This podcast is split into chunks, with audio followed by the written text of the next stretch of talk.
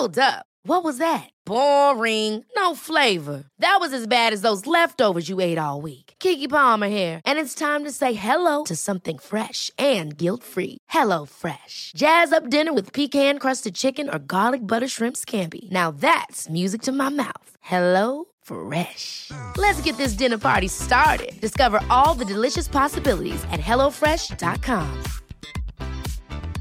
It's that time of the year. Your vacation is coming up. You can already hear the beach waves, feel the warm breeze, relax, and think about work. You really, really want it all to work out while you're away. Monday.com gives you and the team that peace of mind. When all work is on one platform and everyone's in sync, things just flow wherever you are. Tap the banner to go to Monday.com. There's never been a faster or easier way to start your weight loss journey than with PlushCare. PlushCare accepts most insurance plans and gives you online access to board-certified physicians who can prescribe FDA-approved weight loss medications like Wigovi and Zepbound for those who qualify. Take charge of your health and speak with a board-certified physician about a weight loss plan that's right for you. Get started today at plushcare.com slash weight loss. That's plushcare.com slash weight loss. plushcare.com slash weight loss.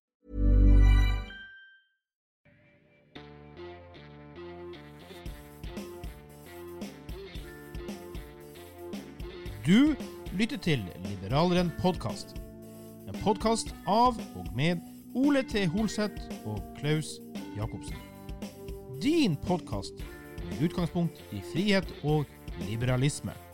Sjekk også ut liberaleren.no, og kjør debatt!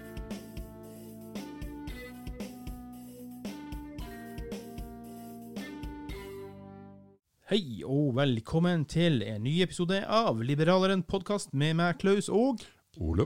Til... Hortsett der, altså. Nå hadde jeg litt vel mye sånn radiointro der, kjente jeg. Det var litt sånn Jeg syns det gikk bra, jeg. Ja, det kan gå litt vane i ting at man blir litt sånn eh, autopilot. Det er kanskje ikke så bra, det, altså. Eh, apropos pilot, og det var veldig dårlig tynn overgang her, da. GPS-tracking. Mobilovervåkning. Altså, har vi en ny Cambridge Analytica-skandale på gang her i Norge? Du har fått med deg det her med NRK som testa ut å kjøpe navn fra en Temeco eller Tameco, et engelsk selskap, og da fikk de en liste på 35 000 mennesker i Norge. og Så gikk de inn spesifikt, valgte å følge dem. De fikk navn, og alt var helt åpent, altså. Det er Ja. scary. Det er 1984, George Orwell.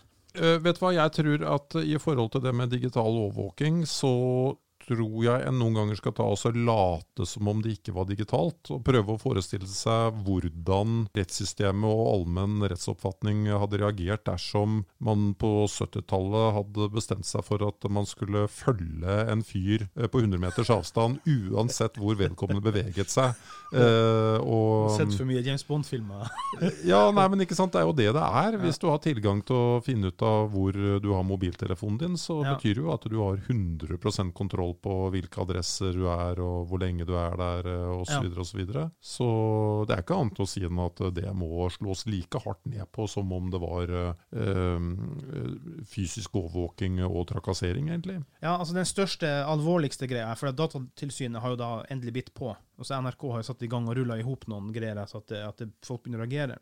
Eh, og Datatilsynet har da funnet åtte selskap i Norge som på en måte driver med ulovlig overvåking, og blant annet så var to av de norske. Og det de gjør da, er jo det at de selger bort navnene til mennesker. sant? For det, det har vært en del sånn databaser som har vært til en viss grad lov, men ikke når du navngir mennesker. sant? Per Hansen, her er han i den databasen. sant? Mer som at det har vært solgt som profiler, da. Ja. Eh, Nei, De må få så mye bot at det ikke lønner seg å jukse på den måten. Så enkelt og greit er det. Men i den russiske bot-verden i dag, da, og som sikkert andre med andre land også, finner ikke de bare nye måter tror jeg, å på en måte omgå det igjen? altså? Det her, I hvert fall av de, altså de store eh, og Det er ikke tull, de sier en klisjé at det er Russian bots, men de, de, russerne har gigantstore hus med bare altså driver med bare fanteri på, på internett. da. Og, og der har de ikke samme etikken rundt sånne her type ting. I, i, i, I Russland så betyr nok ikke personvern noen ting, nesten. sant? Nei. Så de finner nye veier, tipper jeg. altså. Ja, vi, og vi får bare håpe at uh, myndigheter og, og rettssystem og internasjonalt regelverk uh, følger med der sånn, og, og ligger i forkant. Eh, Det jeg ser på som kjempeviktig, er at du respekterer individets rettigheter til å ikke bli overvåket, så fremt ikke vedkommende har gjort noe som en rettsinstans mener er så mistenkelig at man kan gi grunnlag for å gjøre det. Nei, altså Jeg håper jo bare at, at det blir en slags motreaksjon her, da, fordi altså, overvåking har jo bare blitt mer og mer akseptert av hensyn til å stoppe terrorisme og etter 9-11 og alt mulig sånn, så har det blitt mer og mer akseptabelt. Og så tipper jeg, hvis du hadde tatt en meningsmåling i dag blant norske folk, så er det nok ikke 50-50, men det er jo nok ganske mange mennesker som har sagt ja, det er greit så lenge vi stopper terrorangrep. Men, men det er sånne ting som blir brukt da til å kunne stadig pushe grensene. Og som en liberalist så er jo ikke det noe vi er lik, sant. Eh, men jeg, jeg, jeg er rimelig sikker på at det har blitt mer eh, hyttevarmt og akseptert å gjøre det, og så godtar vi litt mer, og så gir vi lillefingeren. Og så har vi det så godt i Norge at vi går ikke i protest under paroler lenger. sant? Jeg er helt enig, men det er derfor jeg ser på Edward Snowden som en helt. Fordi han gjorde oss alle oppmerksom på hvor uh, dypt dette gikk. Uh, og, og, det, og, det, og, det, er derfor også det arbeides nå i liberalistenes programutvalg med et såkalt varslerhus. Mm. Dette er noe nederlenderne har funnet på. Et varslerhus det går rett og slett ut på at hvis en arbeidstaker et sted er klar over at arbeidsgiver gjør noe dypt ulovlig, og man har forsøkt å varsle om det internt, Mm. Eh, eller man rett og slett tør ikke varsle om det internt, for da er man livredd for eh, represalier. Så kan man gå anonymt til dette huset, eh, forklare hva det er som foregår, eh, og så tar de saken, og eh, kan også anonymisere vedkommende. For det er ikke så lett å gå sånn direkte til eh, politiet i alle saker. Nei, Det er jo en liten digresjon, da, men jeg fikk lyst til å hoppe inn i den likevel når du sa det. for Jeg vil vite hva du mener om det. da. Du har jo sittet som kommunestyrerepresentant her i Sandefjord. da. Fordi det har jo vært noen uh, sånne, uh, sånne, varslersaker i Sandefjord, og så viser de at de har vært sendt anonymt. Mm. Og da har kommunen bl.a. begynt å si at vi kan ikke ta anonyme varsler av vold, du må gjøre det med navn. Jeg tror at et sånt varslerhus hadde vært perfekt for det. Ja, for, for det, det, det motsvaret der ja, men det er jo innholdet som er viktig. Nemlig. Det er jo ikke hvem, sant. Ja. Og, og, og, og, da å kreve navn, og så kanskje kan det gi deg katastrofale følger igjen, gjør at du vil ikke varsle deg. sant? Mm. Så Nei, det er spennende. Heller ikke spennende, men samtidig jeg, Varslerhusforslaget er spennende, for det tror jeg at uh, liberalistene er helt ja, i forkant på. Ja. Mm. Uh, og at man en gang, uh, ja, om ikke det er liberalistene som får det gjennomført, men Nei. at igjen da så kommer det forslaget til å bli rappet av andre partier, det er jeg overbevist om. Ja. Det er litt sånn som den politikken som Frp på 70- og 80-tallet ble utskjelt for, på en måte, altså stykkprisfinansiering og masse sånne ting. Til og med du kan si restriktiv innvandringspolitikk, mm. kan du si som han blir utskjelt og kaste egg på og tomarotten og tomater for det har altså blitt konsensus for alle andre partier, uansett eh, hvilken side. Så det, det, er ikke så nøye til slutt, da. Det er klart det er greit å få ære for noe du har stått og kjempa for, men, men, så lenge de politiske endringene skjer Ja, det er, men det er, veldig, ja. det er, veldig, vanskelig å tenke sånn for en politiker. fordi ja, det, det man ikke skal glemme Det er en ting jeg aldri glemmer, og det er en uttalelse fra Eli Hagen hvor hun snakket om 1985-valget. Eh, og hvor hun sa. Ja, og hvor hun rett og slett sa det at uh, liksom det var det mest spennende valget de noen gang har vært borti. Fordi de så jo at det kom til å gå dårlig, og ja. der kunne hele partiet bli kasta på sjøen. Men uh, De fikk inn uh, fire, gjorde de ikke det? to. to altså. og, og, men, men, det minner deg egentlig om hvor altså Det er en arbeidsplass, rett og mm. slett. Og noen ganger er politikere villige til å si og gjøre hva som helst for å mm. beholde arbeidsplassen sin. Og de bryr seg ikke så veldig mye om noe blir gjennomført om 30 år. fordi hvis du kommer med et forslag som er for upopulært, eh, og du der og da taper på det, så spiller det ikke noen rolle. Eh, fordi et politisk parti må veldig mange ganger ta og legge ut noen sånne eh, frø som kan vokse seg. Men det å legge ut de frøa, det er veldig ofte sårbart. Fordi du får kjeft fordi ja. du gjorde det. ikke sant? Mm, mm. Folk skjønner ikke. Nei, og det er jo det som er. altså at det er Kommer det et varselrus, så er det ikke så nøye hvem som bringer det til, til lags, men liberalistene kan jo være først ute med å så frø, da. Det hadde vært veldig bra. Et annet frø da, som jeg tenkte vi kunne prate litt om, mest fra innledet til noe mer eh, folk vil, lytterne ville skjønne her underveis. da, for at eh, Nå er det jo veldig mye økonomisnakk, og jeg og du på privaten snakker mye økonomi. Det er liksom sånn hva skjer med renter og ditt og datt. Um, og vi kan for bare ta eksempel i min egen personlige økonomi. da, nå, um, som jeg og du har snakka ganske mye om, ettersom jeg er på arbeidsavklaringspenger i påvente av en ryggoperasjon. Det gir ikke fete inntekter. Eh, men alle disse rentekuttene som nå har foregått for tida, har jo vært til stor hjelp for meg. Det er det ingen tvil om. Mm. Um, og da, Jeg skal bare trekke frem ukens skribent på Liberaleren denne gangen. Uh, uh, unge Kristoffer Dølen, en uh, pensjonist i en ung manns kropp. altså, Med tanke på sine interesser. Altså, nå altså, ser jeg på de her interne diskusjonene de guttene der imellom. Altså, er du 18, eller er du 98? sant?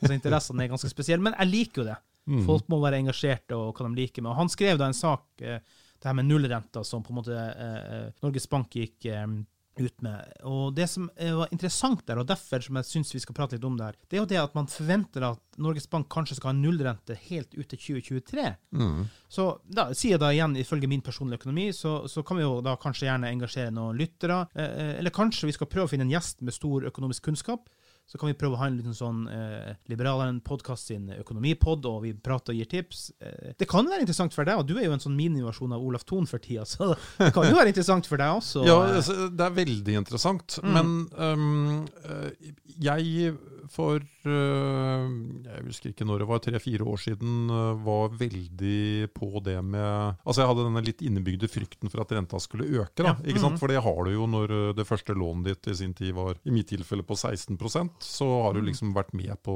done en sak. da, ja. Og, og så snakka jeg med en, en tidligere klassekamerat som faktisk har blitt uh, mange, mange, mange millionær, altså i 100-millionersklassen. Uff da, Kan ikke han bli Eh, sponsor her i Liberaleren podkast? Ja, det syns jeg han burde vært. Men i hvert fall, um, han Så sier jeg liksom ja, nå har jeg lyst til å så binde lånet mitt på alt som er, da. Jeg husker ikke hva det var den gangen, jeg er 4 eller et eller annet sånt noe. Og, og han sier det at han tror at uh, Og han har gjort mange gode økonomiske vurderinger. Han har ikke fått dette i form av arv. Nei, men de rådene du kommer Er det noe, er det ferskt? Er det noe nylig du har? Nei, men jeg, jeg, jeg kommer til Ja, eh, mm. poenget. Og, og, og det han sier, da, det er at eh, ikke bind renta fordi at eh, politikerne og hele samfunnssystemet vårt det er nå så eh, bundet opp i at eh, renta må være lav. At um, eh, altså du hadde, Det er ingen du, du hadde jo ikke, Norge hadde jo gått på dunken hvis vi hadde sett 5-10 Ja. eh, prosent ja. Ja. eh, Mm. bankrente. Og, og det tror jeg også blir problemet i framtida. Hvordan i all verden skal vi komme opp igjen? Altså Ja. Japan har jo ligget på sånne uh, lave renter uh, hvor lenge nå? 20 år? 30 år? Um, Det tar jeg gjerne imot personlig, altså. ja, ja, absolutt. Det er klart vi, det er klart vi gjør det. Men, Mm. men, men mitt poeng er at det er jo et sykdomstegn. Eh, Men det er veldig bra for de av oss som eh, ja, er i en situasjon hvor det er eh, mye lån. da. Er han kompisen din kledelig å ha som en gjest på nettopp et sånt her tema? Det tror jeg ikke han ville stille opp med. Han er vel mer av de, den typen som har tjent mye penger og som ikke har noe behov for å snakke om det. Ja. Mm. Nei, jeg, tenker, vi skal, jeg trengte ikke at vi skulle ha en gjest for å skryte av det, men for, for å gi et litt, litt fornuftig altså Det vi har gjort til nå, de gangene vi har hatt gjester, så har det vært vettuge gjester. sant? Og Det er derfor jeg vil at vi, vi skal finne en som er på det nivået. For en av de tingene jeg tenker på, er nettopp det du er inne på. Hvor lenge skal man tørre å holde på den flytende renta? sant? Hvis sier det går tre år. Jeg vil, gjerne, jeg vil faktisk jeg også gjerne binde meg til fastrente, som gir meg en forutsigbarhet, men jeg vil gjerne gjøre det akkurat rett før det eventuelt snur litt. sant? Jeg tror at hvis renta går opp nå, så er det fordi at det så mange kommer i arbeid, Ja. at uh, du da også lettere vil kunne finne en, eh, noe arbeid om du vil jobbe Ja, ja. eh, 20-30-40-50 uh, Så da vil du også klare den renteøkningen. Det er vel egentlig det standard ekspertrådet går ut på. da. Ja, nei, altså, jeg har jo også, kjenner jo også noen som kan en god del om økonomi, og, og altså, gjennomgangstonen er jo det at fastrente har aldri lønt seg egentlig generelt. Mm. Sånn generelt i historien så har det aldri lønt seg, så det er jo viktig å ta med seg, altså. Så, um, Det er viktig å ta med seg, men det er jo den berømte forsikringsordninga. Ja. sant? Hvis du har en bitte liten hybelleilighet Mm. eh, og du har leid ut til en kar på en uh, treårskontrakt, så er det jo ikke så dumt å binde renta i den andre enden heller. Da, behøver, da kan du sove godt om natta uansett. ja. Så Jeg tror jo det her, da Nå får vi etterlyse det hos dere lyttere, da, at det kan utlede til en økonomispesial av Liber- Liberaleren podkast. Så hvis vi har noen lyttere der ute som enten har god peiling, eller kjenner en som har god peiling, som kunne ha stilt opp som en gjest for oss, så, så gjør vi gjerne en spesial på det. da. Eh, En liten ting til på det her, da, apropos eh, banker. da. generelt. Det her med rentenedsettelser, så skulle man jo faktisk tro at eh, de taper på det, men det snakka vi litt før vi trykte på rekorden her. Det er jo faktisk ikke sånn. Nei, Ofte tjener de på det. Det er klart de gjør det. Ja, det er pga. det berømte ordet 'inntil'. Altså Når de Mm. sier at nå mm. reduserer vi renta med inntil 0,4% så Mm. det kan jo bety at noen ikke får noe. Det kan bety at noen får 0,1, Mm. og noen få få får 0,4. Hvis du har noen få få som har fått 0,4, så, så snakker de jo sant. Og Det er jo det store problemet i norsk økonomi, og det er at øh, kundene er for lojale på banksida. Ja. Og det er veldig merkelig, egentlig, fordi bankene er jo, og det har man sett gang på gang, er jo sjelden lojale overfor øh, sine kunder. Mm. Altså Hvis kundene virkelig begynner å slite, så får de ofte et nei. Eh, og det at de uh, går såpass bra, altså at de får nå enorme overskudd, bankene i Norge har jo gått Ja. bra i mange år nå, det er jo egentlig et tegn på at uh, markedet ikke fungerer godt nok. Fordi hvis vi alle hadde blitt uh, eitrende sure om vi hadde fått 0,2 eh, rentenedsettelse nå, når mange andre får 0,4, Ja. så, så hadde jo bankene blitt tvunget til å gi flere rentenedsettelser til 0,4. eh, og de hadde tjent litt mindre penger, men kunden hadde tjent mer. Men vi glemmer det fort, vi mennesker, for det er jo faktisk bare rundt tolv år siden flere av dem måtte ha krisehjelp fra staten igjen. sant? Så- Absolutt. Absolutt. Men, men tilbake til det der, der fordi at jeg, jeg, jeg blir liksom ikke helt eh, lei av å snakke om det temaet. Fordi mm, du ser noen sånne spydigheter på eh, Twitter osv. som går på at eh, ja, hver gang uh, kapitalistene uh, går til helvete, så kommer de Ja. springende og skal ha hjelp av staten. Ja. ikke sant? Det skjedde i 2008, det skjedde i 2014, Mm. og det skjedde nå med korona. Men det de glemmer helt, det er jo det liksom, ja, hvor kapitalistisk er egentlig det samfunnet vi lever i? Vi har jo egentlig et samfunn som er sånn. øh, først, du straffes for i det hele tatt øh, å ansette noen. øh, der er det arbeidsgiveravgift, ikke sant? Og så, hvor lav lønn kunne ikke du og jeg hatt hvis det ikke hadde vært inntektsskatt? Ja, ja. Vi kunne jo hatt en, en lønn som var øh, 30-40% lavere, og alle hadde vært like happy. Så det er bare å se Altså, Sverige, der har man jo snittmessig 40% mindre lønn enn vi. Mm. Altså, det er jo, det er jo vi som sjøl har bygd oss opp til at vi krever det lønnsnivået for at det skal gå rundt. sant? Absolutt. Eller ikke vi, da, men de som er så ivrige på skatt og avgifter. da. Ja, Nå vet jeg ikke om Sverige er det aller beste Nei da, det var bare at jeg kom på i forbifarten. Der, Ja, ja. Men, men, men mitt, mitt poeng da, det er jo da at og, og, og på toppen av det hele, når du har greid å tjene noen penger, uh, selv om du uh, måtte betale da i, i utgangspunktet, eller arbeidsgiveren din, for at du, du ble ansatt, så inntektsskatt, eh, så, så, og, og du legger opp noen penger, da skal du straffes med formuesskatt. Ja, ja, ja. Og eiendomsskatt. Eh, ikke sant? Så hvis du hadde sluppet eh, en god del av disse skattene og avgiftene, så ville jo folk hatt anledning til å legge penger eh, til side. Til- side ja. Eh, Men, men vi har jo skapt et samfunn der det, du er helt idiot hvis du ikke har eh, kjempelån. Fordi at skattesystemet stimulerer til det, og den lave renta. Eh, så det er, jeg vil jo si det er egentlig eh, sosialismen som har skapt krisa nå i koronatiden. Ja, En uh, interessant observasjon her da, som jeg på en måte stusser litt over, det er jo finansminister Jan Tore Sanner som på en måte legger ut og spår en økonomisk katastrofe for Norge. skal, altså Til nå så må staten bruke 419,6 milliarder kroner av oljefondet i forbindelse med altså, koronautfordringene. Men altså, hva hadde man forventa? Altså, vi har vært gjennom altså, det moderne tids største katastrofe. Altså, skulle, skulle vi liksom bare eh, gå gjennom som en eh, på en måte, eller straffespark i åpent mål, liksom? Det, det er jo ikke sånn det verden fungerer. Det er, det er jo en krise overalt for hele verden. Jeg, jeg skjønner ikke, hadde man forventa noe annet? da? Nei, jeg, jeg kan ikke fatte at de har forventa seg noe annet. Men jeg hadde vel kanskje mer ønsket meg et system hvor alle hadde fått en eller annen sånn overleve, overlevingssum, en eller annen form for uh, borgerkriselønn av noe slag. Uh, og så fikk det være mer opp til næringslivet om de hadde laga seg nok krisekasser til å komme seg gjennom dette her. Uh, jeg, jeg har vært inne på det før. altså Hvis en gjennomsnittlig norsk familie hadde sittet med et sted mellom 500 000 og 1 million på bok, Ja. så hadde jo ikke dette vært noe problem. Hvis en gjennomsnittlig bedrift hadde hatt store verdier som rett og slett var salta ned på bankbøker eh, og eh, i andre verdier, så hadde de også klart å komme seg gjennom et par-tre måneder med, med lockdown. Men nå ser du jo at eh, vi har så stor prosentdel av næringslivet, så stor prosentdel av eh, familieøkonomien, som er sånn på randen. Altså Den tåler jo omtrent ikke én måneds bortfall av lønn. Hva er det for noe, da? Nei, men det er jo det som er tilfellet. det- Det er jo det jeg ser at uh, hvor mange som og nå spesielt sitter og venter på Nav-penger, og får de knøttsmå eh, forskuddene. Altså det, nei, det er veldig merkelig, det er det ingen tvil om. Også. Det er, Nei, men det her er det verste eh, krisa i manns minne. Så enkelt er det. Og selvfølgelig så blir alt og alle ramma av det. Eh, bortsett fra sikkert en og annen som kan Altså den enes død, den andres brød. Selvfølgelig vil det kunne se det. Men generelt så er det her noe alle får merke. Ja, absolutt. Jeg har jo en kamerat som har puttet masse penger i aksjemarkedet, og mm. han har mye av pengene sine i Amazon og Microsoft. Okay. Og han har blitt eh, Jeg skal ikke si rik, men han har tjent mye penger.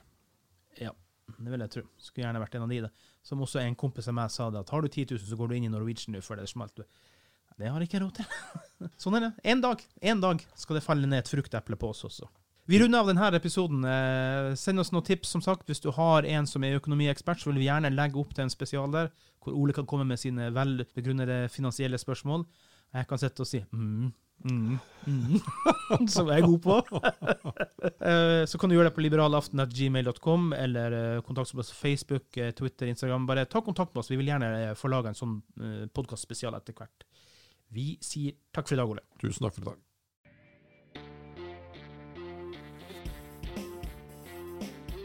Du har lytta til Liberaleren podkast. Din podkast med utgangspunkt i frihet og liberalisme.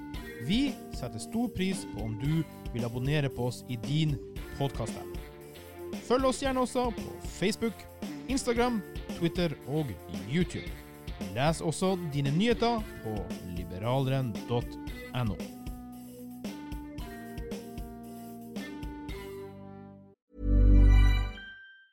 Ever catch yourself eating the same flavorless dinner three days in a row? Dreaming of something better? Well, HelloFresh is your guilt-free dream come true, baby. It's me, Gigi Palmer. Let's wake up those taste buds with hot, juicy pecan-crusted chicken or garlic butter shrimp scampi. Mm. Hello Fresh. Stop dreaming of all the delicious possibilities and dig in at HelloFresh.com. Let's get this dinner party started.